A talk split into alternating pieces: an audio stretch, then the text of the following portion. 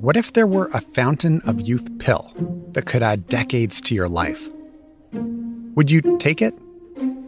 Unlocking the Fountain is a podcast about the mysteries of aging and the scientific quest to slow, stop, or even reverse it. When do you think we're going to have the first 150 year old? I think that person's already alive. Unlocking the Fountain. Available now on CBC Listen or wherever you get your podcasts. This is a CBC podcast.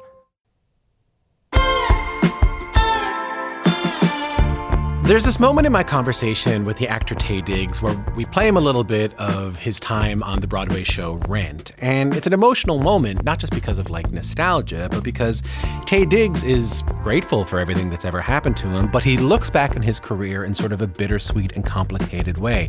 That's an honesty you don't often see, but Taye Diggs has a lot to say about the system that made him a star now that he's on the other side. That's coming up. Plus, Check this out. Audiences show up at a theater for a performance of a Shakespearean play. Someone comes out and does a land acknowledgement before the show. But then the land acknowledgement just doesn't stop. It keeps going and going. And soon the audience realizes there's not going to be a Shakespearean play at all. Cliff Cardinal is the artist behind that bait and switch, and he'll be here to tell you all about it. I'm Tom Power. You're listening to Q. So let's talk about uh, Taye Diggs. Back in the late 90s, early 2000s, Taye was a massive star. He was in the original Broadway production of Rent. That gets him into this film called The Best Man, which was not just a really successful film, but an important one too. The cast, folks like Terrence Howard, Regina Hall, Nia Long, all go on to have huge careers. It gets talked about as a film that helped bring black cinema into the mainstream. But here's the thing about Taye Diggs he has a lot to say about that time in his life when he was a big star. And those feelings are bittersweet and complicated. At one point in this conversation you're about to hear, I asked him, you know, how he reflects on that whole time. And he says something really interesting that he was the biggest black male star in the world for a while. But he also started to have suspicions that Hollywood only allows one black star at a time. And when his time was over, he felt like he was kind of brushed aside. It's a really powerful perspective you can kind of only get from someone who was on the inside of a world we rarely get to access. Taye is back starring in The Best Man, the final chapters. It's the mini-series sequel to the film. It's out now on the W Network here in Canada. Here is my conversation with Taye Diggs. Uh, how do you feel? We were talking with, we were describing your work as the best maniverse. How do you feel about that? I like I like the wordage. Uh, yeah, that makes that makes sense. It's uh, it's bittersweet. You know what I mean? It's bittersweet. Um, but I, I, I have to say after after watching the final product, uh, meaning you know the best man final chapters, um, it's I, I really enjoyed it, and I, and I don't and it did really well. So I don't know if I don't I can't say if it's actually going to be the end. It's bittersweet because final chapters, of course, implies that this is the end of something that you've been doing that's been important work yeah. through your whole life. Yes, one hundred percent, one hundred percent.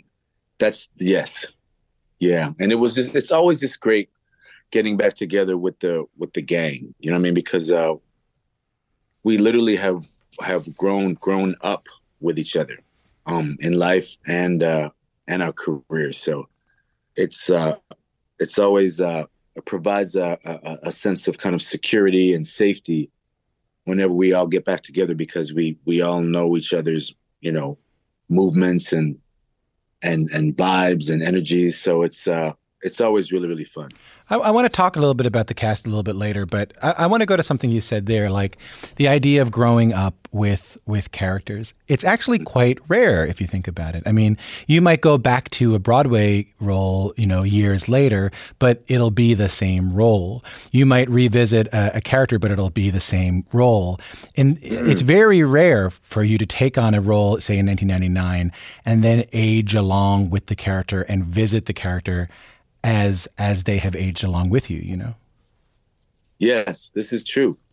This is true. Um and we feel at least like you know speaking for myself i feel very just really lucky you know very fortunate to to have that opportunity to revisit the character that that is basically is aligned with my own my own uh, life experiences. So um excuse me it's been really really great When you, when you say a character that's been aligned with your own life experiences, how do you mean? Uh, as these characters get older, there there there are sim- similarities between my own life and the and the character's situation as well. You know what I'm saying? Like relationship issues, you know, uh, wondering, you know, why you're here on this earth, career, you know, kids, all of that stuff. Uh, I'm dealing with in, in real life as well. So it wasn't a far stretch to, uh, you know, to, to uh, to play to play the character. Um, I want to talk about the reception the show got, and and um, I, I, read this when I was doing research for our conversation. The director and show creator Malcolm D. Lee said something about the Best Man films and, and TV shows that I, I just want. I, I wrote down here. I wanted to make sure I said to you. He said, "It is now more than ever that the world is craving to see what I've worked my entire career to show." Relatable, universal stories about Black people and their humanity it has always been my mission to make African American stories mainstream. Can you can you reflect on what he's saying there a little bit? Oh man, it's so interesting to hear him quoted like that because I know him as like the goofy director. He's like a brother, and we make fun of each other and we we joke around on set. It takes you know what you just said every once in a while to remind me just how how great he is and how I should be so grateful to him for for doing what he did because when we when we when we first came out with that first best man there was nothing like that out. You know what i mean? And i remember reading the script and thinking to myself finally finally something a movie that that that has me in it. Um can you tell me more about what that means? A, a movie that has me in it what does that mean? Well like before you know and uh, unfortunately you know we're still struggling but you know when i was coming up the the black movies were a specific thing, and it, you know, there um, it was mainly based in stereotypes, or you were, you know, when when you go to the movies, you t- you see the black character in a white movie. It was that it was that cut and dry. Um, so when I came across Best Man, it was uh, it's so weird. It was like wow, you know, it was like the skies opened up, and uh, and I was like, I, I, need to be a part of this. I need I need to be a part of this. Um, and uh, you know, that's uh, that's that's that's all Malcolm Malcolm Lee. You know what I mean? Um, yeah. I mean, I'm I'm struck by what he says there, where he says, "Now more than ever, the world is craving to see what essentially I had to struggle to make back then." Oh yeah, one hundred percent. It's still. I mean, you know, uh, I I'm very thankful. I feel very blessed, but it was still a struggle just to do this still like even to this day the third the third installment you know it's like you, you still gotta fight these battles with you know the networks and you know it's it's just it's it's it's a shame how deep these issues can be when it comes to just uh, something as simple as you know wanting to provide um, a product that that that people want. You know what i mean? Um, it's a trip. It's a trip. Yeah, it's it's it's easy to paint this in like, oh, look how hard it was, and it's so much easier now. But it's actually it's still a struggle. There's still systemic issues. There's still there's still issues within the entertainment industry. Let's not let's not skip to the rosy ending here. No, no, no. It's a trip, and you know, and and and and these issues will continue to uh, reveal themselves until we actually figure out a way to to deal with it from the core, from its core. You know what I mean? You know, these issues don't go away just by paying us a little bit more money. You know what I mean? Like it's it's deeper than that. There, yeah, there, there's there's deeper rooted issues even outside of the entertainment industry and just in how we relate to one another yeah. in how the country yeah. is set up in how the, yes. the, the, the, the actual history of Canada and the United States is not actually acknowledged we want to skip to reconciliation we don't want to do truth and reconciliation yes and yes. and you know yes yeah I do have to say that the, the industry is a little bit. I feel like the world is way ahead of of of what's going on in the industry. For for some reason, you know, change, you know, happens last in the in the industry. You know what I'm saying? Yeah. Um, I still figured that out, but but it is getting better. It is getting better. I will say that. Did you have any idea that when you made the first film, the first Best Man film, because you did the first Best Man film, and when Stella got her groove back, pretty oh, how Stella got a groove back pretty quickly. Like they were they were pretty close together. Yeah. I hope I don't get in trouble for saying this. Um, what I've noticed is that when it comes to black actors, there's always like there's like the flavor of the month. Do you know what I mean? Yeah. And I don't know who decides, but at some point, all all of the agents, all of the casting directors, they they like deem one black person the it guy, and that it guy gets you know first crack at all the roles. So uh, all that happened when I was the flavor of the month. You know what I mean? So um and it was awesome. It's awesome when when when you're in it. But then, you know, once I was able to step out of it and to watch, it was like, oh wow, they don't really wow. They, they don't really do white actors like like like this. You know what I mean? Like there's one, there's there, there it's like just one. And then he's like the black guy in all of the movies. Right now it's I think is his name Jonathan Majors. Like he he's the dude now. You know what I mean? So that's another example of of you know how uh, kind of twisted the system still is. I mean, Taye, that's so interesting to me that when you're in it, you are thinking, "Oh, this is great! I'm getting offered all these roles. This sure. is amazing. I'm getting these amazing yeah. opportunities." And only when, I mean, maybe the generous way to say it is when those opportunities are not coming your way, that you are you you, you turn around and you go, "Actually, hold on. The only like everyone only gets like six months here." and then they then they, right. then they pick somebody else. Yeah, and I and um, you know, I've been in this business a minute, but there's there are still aspects that that uh that I don't know. So I would love to f- figure out who decides what. You know what I mean, and and where it starts. You know what I mean, because it's it's it's fascinating. Did you know that when those two films came out, though, that they were because they, they, they are regarded as I mean we were just talking about this in the context of the best man they are regarded as like pivotal films in the history of black cinema and you were in two of them very quickly were you able to be aware of that like did you were you aware that these films might be called groundbreaking or they might be called important absolutely not i kind of uh i liken it to to when i was doing rent um it was just uh they're just cool projects. You know what I mean? Like at, at that age, first off, you you're just happy to be working. But then if you if you are, if you're blessed enough to work on a, a project that you really believe in, um, all the better. You know, you you kind of train yourself to to go to work, do the work, finish it, and then throw it away and not have any expectations. Um, and I just got very, I was very, very fortunate. You know what I mean? I was very fortunate in that it was like my it was I, I, I was the flavor of the month when all of these projects um, kind of occurred. So I feel I feel really really lucky. I mean, you, you were also an incredibly gifted actor. I feel like I want to I, I want to make sure I say that. You know, appreciate that. No, but we all, you know, we all we all we all were really, you know, we all were we all were really really good, and we, you know, we were we would watch each other and kind of jockey for position, and if if this actor was working, then we knew we would be available for something else. But it was still, you know, a very uh, a, a close knit, you know, community. Yeah. Yeah, and, yeah, yeah. and it's. I think it's important that I want to say that I'm not disagreeing with you that, that that there is there is a flavor of the month and there are systemic issues. I just I, I want to I want to point out that you're that you're really good too, like you're a good actor. And, can, and I'm glad you brought up Rent because I want to play you something. Take a listen. Me, me, I'm surprised.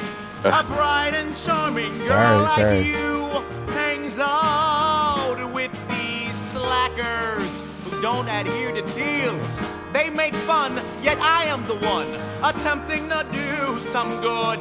Or do you really want a neighborhood where people piss on your stoop every night? From the 1996 original Broadway soundtrack to the gigantic musical biggest musical in the world, Rent, that is uh, Vie Boheme, featuring Taye Diggs as Benny.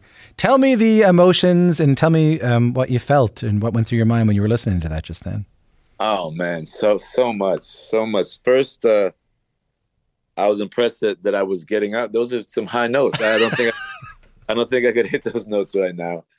And then uh, and then I pictured uh, myself, and then it you know, then you just you you you take that nice stroll down memory lane. That was uh, what a special time. You know what I mean? I, I yeah, it was a trip.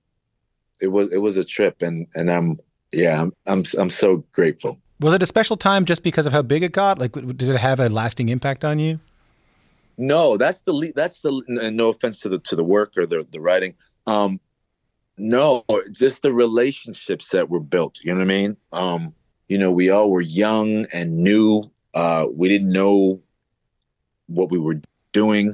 I thought that there was like a, a the music was really really cool but weird, and you know I didn't know if people were going to be turned off with the whole AIDS thing, and it was just uh, you know the older the older the older I'm getting, you know, the less I'm um kind of surprised. You know, like uh, I've I've experienced a lot, so n- not a lot comes my way that that is new. And I remember back then, it, you know, so much was just we didn't know we didn't know what the hell we were doing, what what it was going to be. We didn't know we didn't know anything, and it was, and I missed that energy of of like um not knowing do you have a story you can tell me about a moment where you realize like this is this is not just going to work out, but it's going to it's going to it's going to happen in a big way? I, I mean, uh, uh, if I'm being honest, I, I I didn't know until it was actually happening. But I will tell you when uh, there were two moments. The first moment was when I heard Idina Menzel sing her solo because that was one of the the last songs that John, John Jonathan Larson wrote.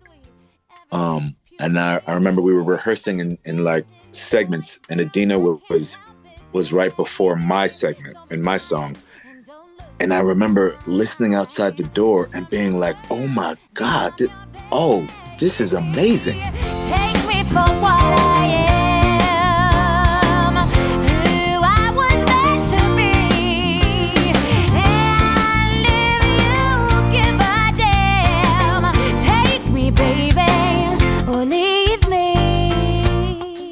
That's amazing. Um, and then singing uh, "Seasons of Love." That was um, it's weird because it was like this is, it was a feeling of this is really special. What's gonna happen with it? You know what I mean? Because it wasn't like, oh, this is special. We're gonna be a hit. It wasn't that. You know what I mean? Because it it, it was so kind of emotional and, and hit us yeah. in a very deep way that we, you know, for me personally, I couldn't even I couldn't imagine, you know, it was it was just about what we were feeling in, in that song. I wasn't even thinking about how it would be how it would be received. Would you go back to Broadway? Oh, 100%. 100%. Yeah. Oh yeah. As soon as as soon as I have time. That's I'm a song and dance dude, so it's my first that's my first love. Yeah.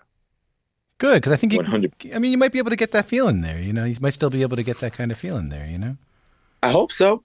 I hope so. It, um, um, have children. Children provide that.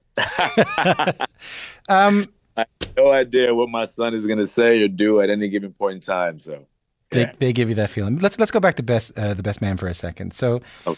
I mean, I know this is a big question to end on, but I think it's worth worth asking. Given, I mean, how generous you've been in this conversation. If you look back at those early days in The Best Man, if you look back on those early days on, on Broadway to who I'm talking to right now, like, do you feel like a different person? 100%. 100%. And if I'm being honest, it makes me a little bit sad only because um and I've had, you know, I've had a great life. Um but it's a life, you know, and I've been beaten down and you know, I'm I'm wiser. I know more. But unfortunately, you know, in order to become wiser and knowing more, you gotta you gotta grow go through some some some tough times. And I remember when I was younger, just um you're just I was so much lighter. You know what I mean? Um but you know, that's that's that's it is what it is. That's that's that's you know, being young and then getting older. But I'm definitely I'm definitely 100% different.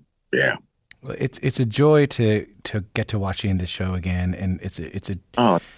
It's a, it's, it's a joy to, to get the chance to talk to you and reflect on some of this, and you give me so much to think about in terms of uh, in terms of the industry and just, and just in terms of like what a career looks like in, in the arts. I, I really appreciate you making the time for us today. Thank you, thank you. I had a great time. Thank you, my man. That was my conversation with the actor Taye Diggs. You can catch him on his new series, The Best Man, The Final Chapters, which is airing right now on the W Network in Canada.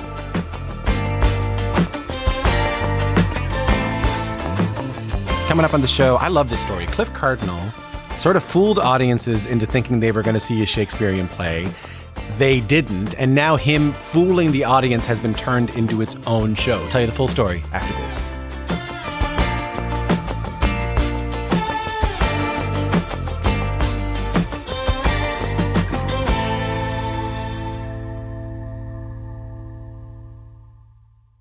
I'm Ira Madison III. And I'm Louis Virtel. This year, we're excited to bring you new episodes of Keep It covering the holy trinity of award season Emmys, Grammys, and the granddaddy of them all, the Oscars. It's like the Super Bowl for Hollywood, but with more sequins and fewer concussions. And we are continually blessed by iconic guests like Michelle Yeoh, Tori Kelly, Andy Cohen, and Jinkx Monsoon. New episodes of Keep It drop every Wednesday wherever you get your podcasts, or subscribe to Keep It on YouTube for access to full episodes and other exclusive content.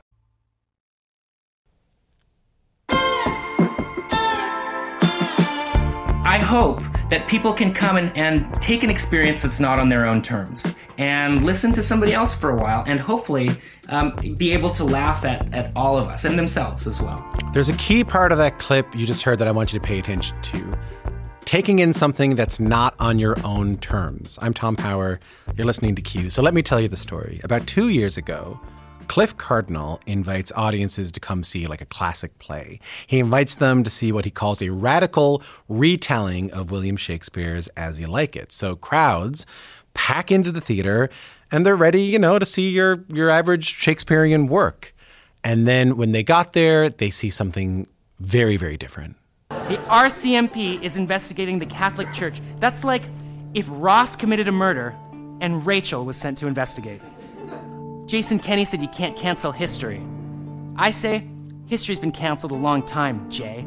It's time to schedule a history class. So, what you're hearing there is Cliff Cardinal pulling kind of a bait and switch. Instead of Shakespeare, the audience in the theater realizes that what they're watching is this really provocative one man show, which is in itself this very urgent monologue about Canada's relationship with Indigenous people. So, Cliff Cardinal's show is back on stage right now. It's called uh, The Land Acknowledgement, or As You Like It. Uh, it's happening in Toronto, and the bait and switch part has been taken away. So, what happens now? Here's my conversation with Cliff Cardinal.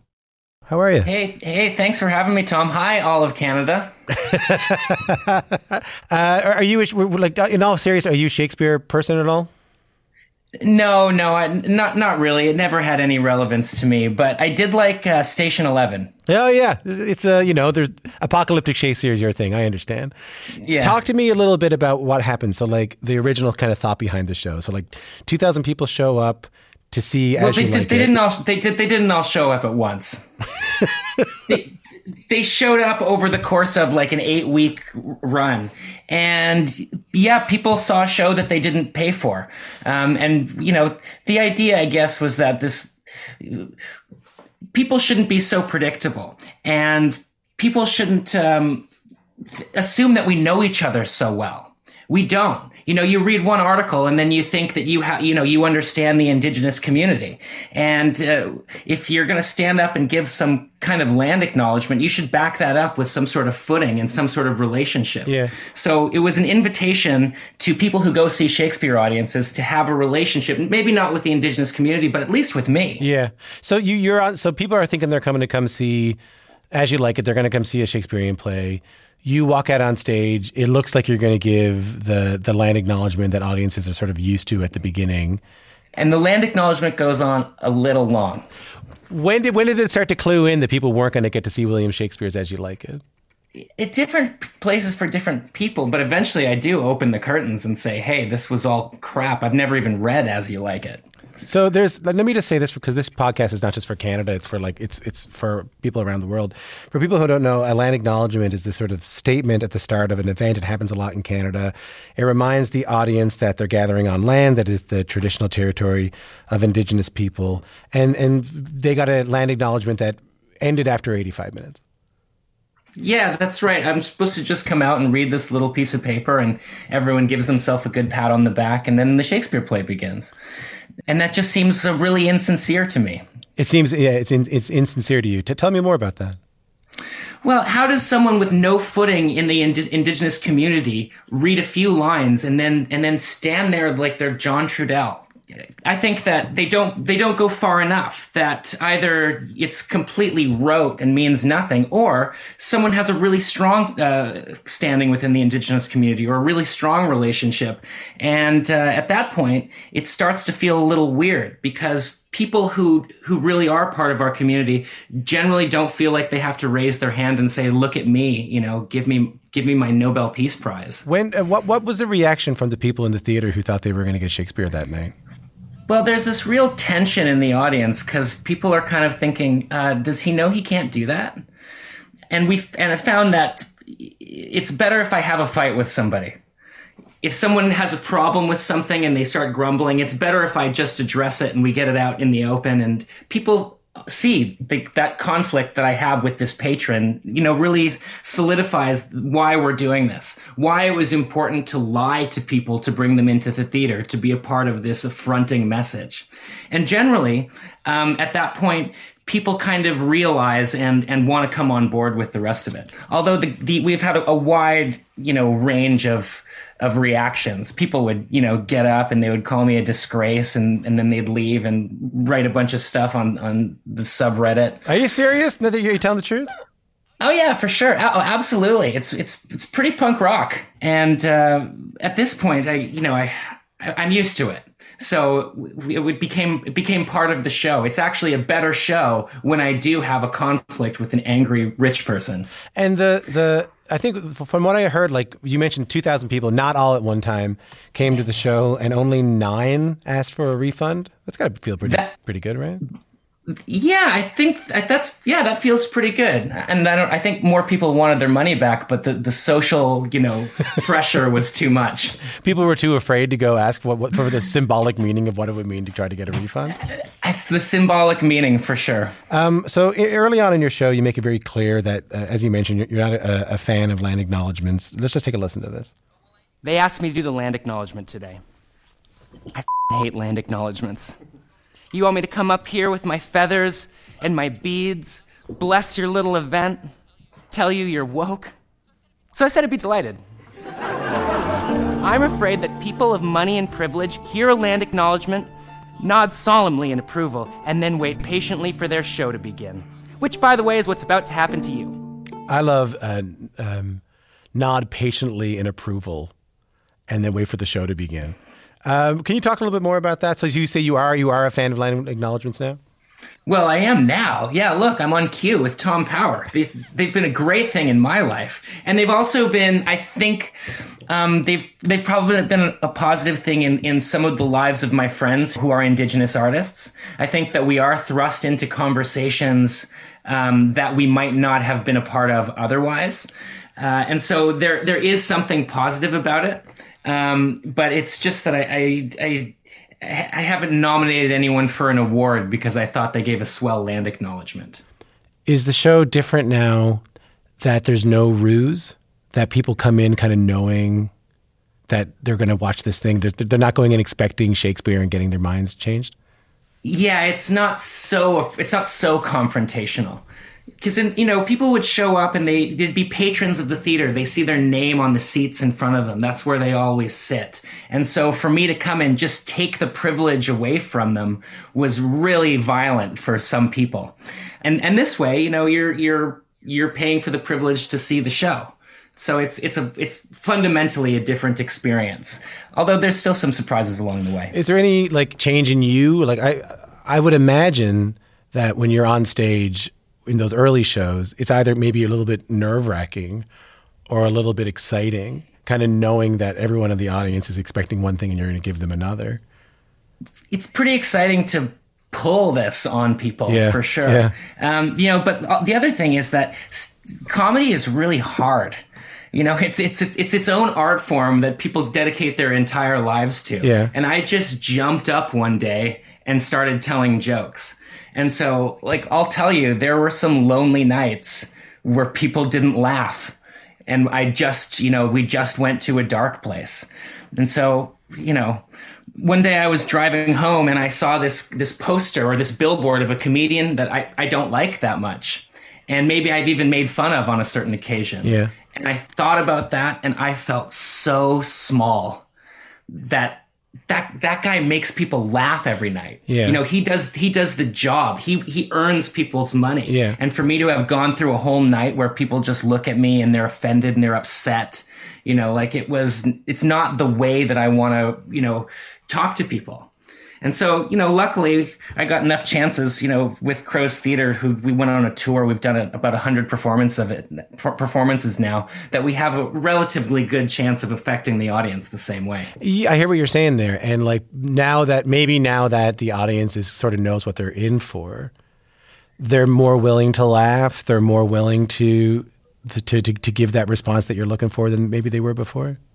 I hope so. Look, no one wants to laugh if I if I doubt the privilege um, that allows them to to sit in that seat, or you know, and to drive up in the Mercedes and to drive back to the mansion. You know, no one thinks that's funny. Yeah. When I when I call into qu- question, you know, who pays for that? But uh, I think that I, I hope that people can come and, and take an experience that's not on their own terms. Get outside of their own little myopic view of the world and listen to somebody else for a while and hopefully um, be able to laugh at, at all of us and themselves as well. Can we talk more about comedy? So I heard you were like a, a, Richard Pryor guy and like a George Carlin guy growing up. I oh, those I love those guys. Yeah. When did when did you first get introduced to them? I was 13 years old, and um, this kid had stolen a CD from his older brother of George Carlin's Back in Town, and I could not believe he was saying those things. Why, why is it that most of the people who are against abortion are people you wouldn't want to fuck in the first place? Huh? Boy, these conservatives are really something, aren't they? They're all in favor of the unborn. They will do anything for the unborn. But once you're born, you're on your own. And that to me was the fundamental part of what makes stand-up comedy really exciting to me is when the comic is kind of vibrating at this frequency where you're going, I can't believe he's saying that stuff. And Richard Pryor was, was for me was more like the storytelling, and of course, you know, viciously funny and, and satirical. But but the story, the way he could bring you to a time and a place with the character, or with just a line, or with just a you know an inflection, um, really merged what I you know what I love about storytelling with with the the the vicious kind of attack of George Carlin. And when you when you first started doing comedy, was that the kind of stuff you were doing right off the bat?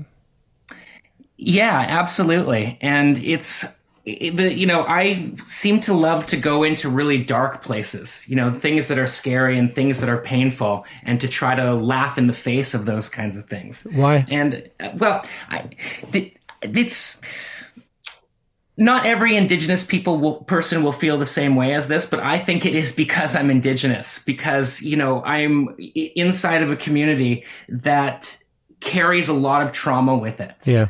And, um, you know, my family, we love to make each other laugh. And we don't, you know, it's not about taking our minds off of it. It's laughing in the face. So, you know, you always run the risk of, of, not just offending, but hurting people. You know, you can hurt people's feelings, not like a brick in the face, but you know, you can, you can touch parts of, of people that are traumatized. And so, you know, it's dangerous to go into those places, but, um, those are the most satisfying places for me and, and not just, just my own work, but to, to view other comics. Um, you mentioned your family there. Your mom is the beloved actor Tantoo Cardinal. We had her in on the show to talk about uh, uh, Falls Around Her. I think we had her on for that. Yeah, Darlene Naponse's movie. I'm Anishinaabe, Keith. Not Indian. Everybody loves Indians. Most just don't want to see him have a home or a voice.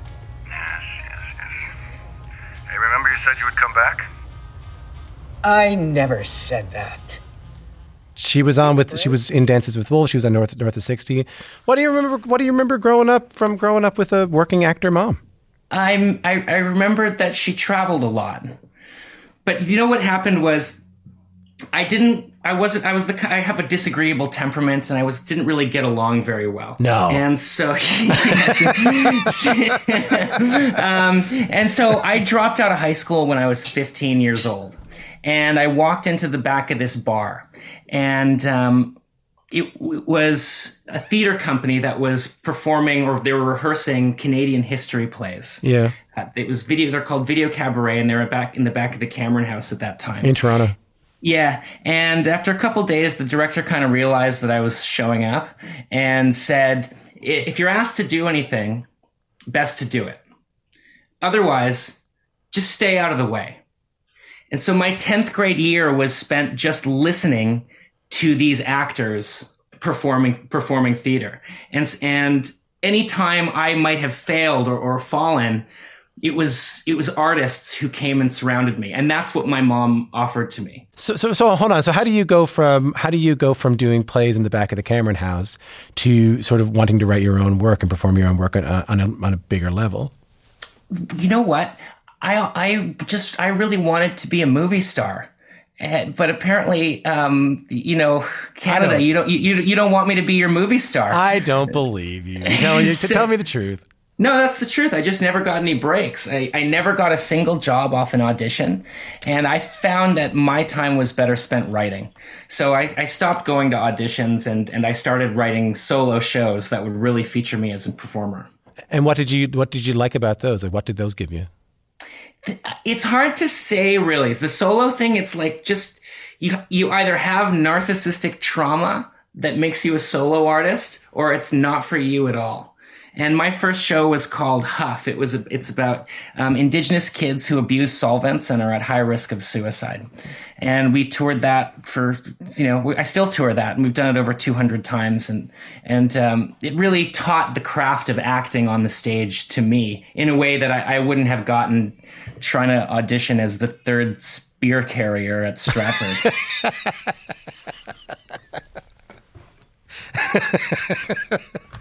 It, it scratched the itch that that wouldn't have uh, that may not have scratched. yeah, that's right.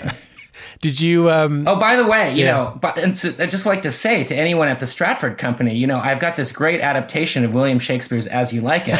I, I think it's right up your alley.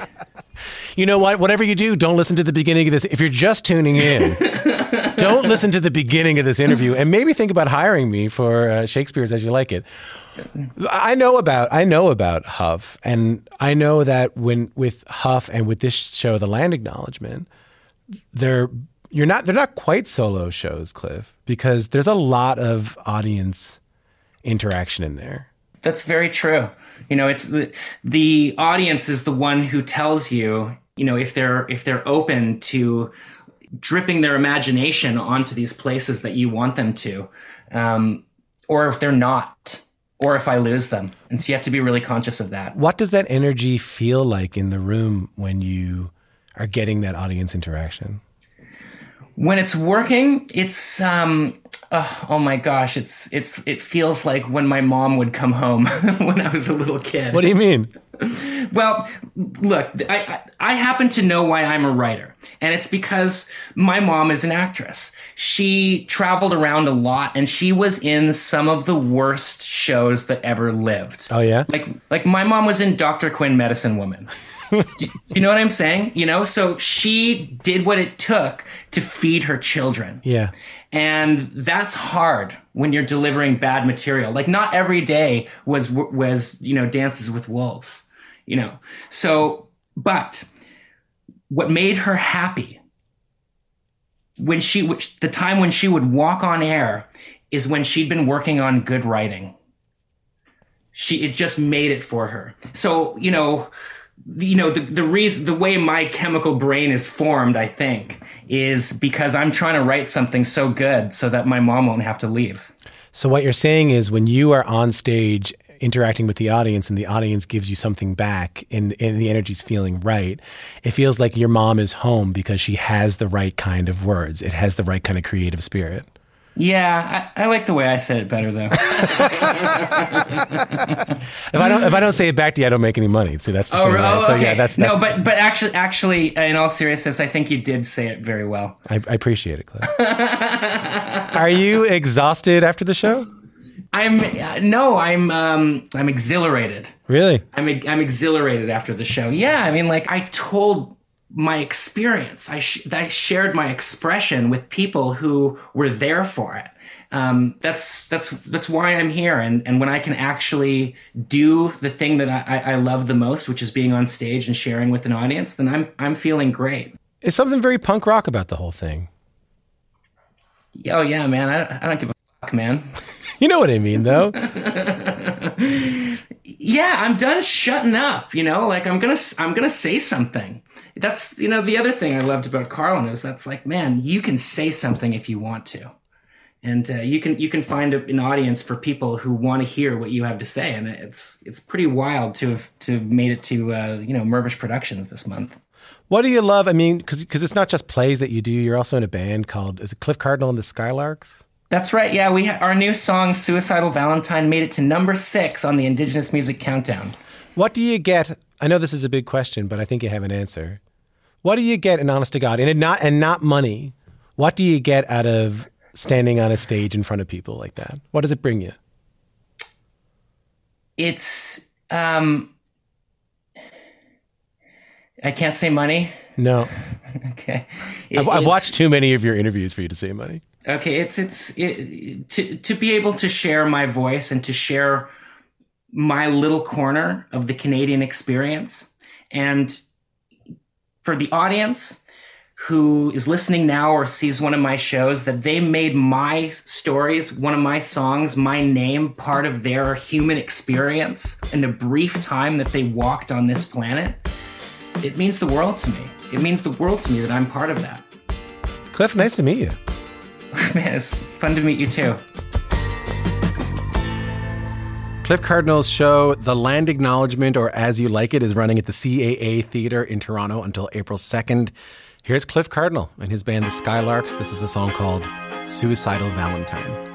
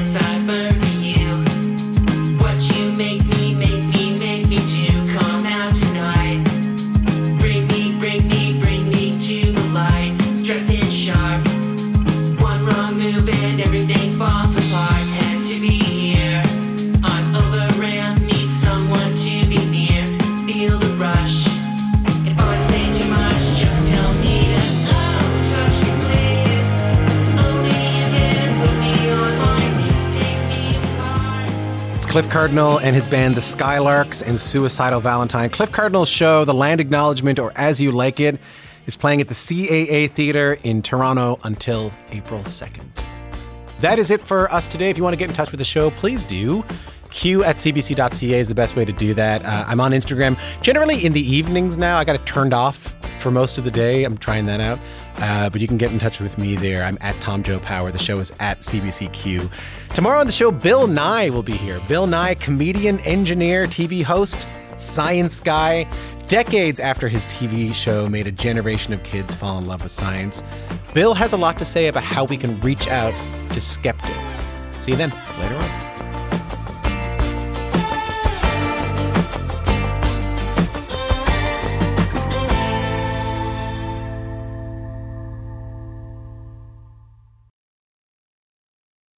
For more CBC podcasts, go to cbc.ca slash podcasts.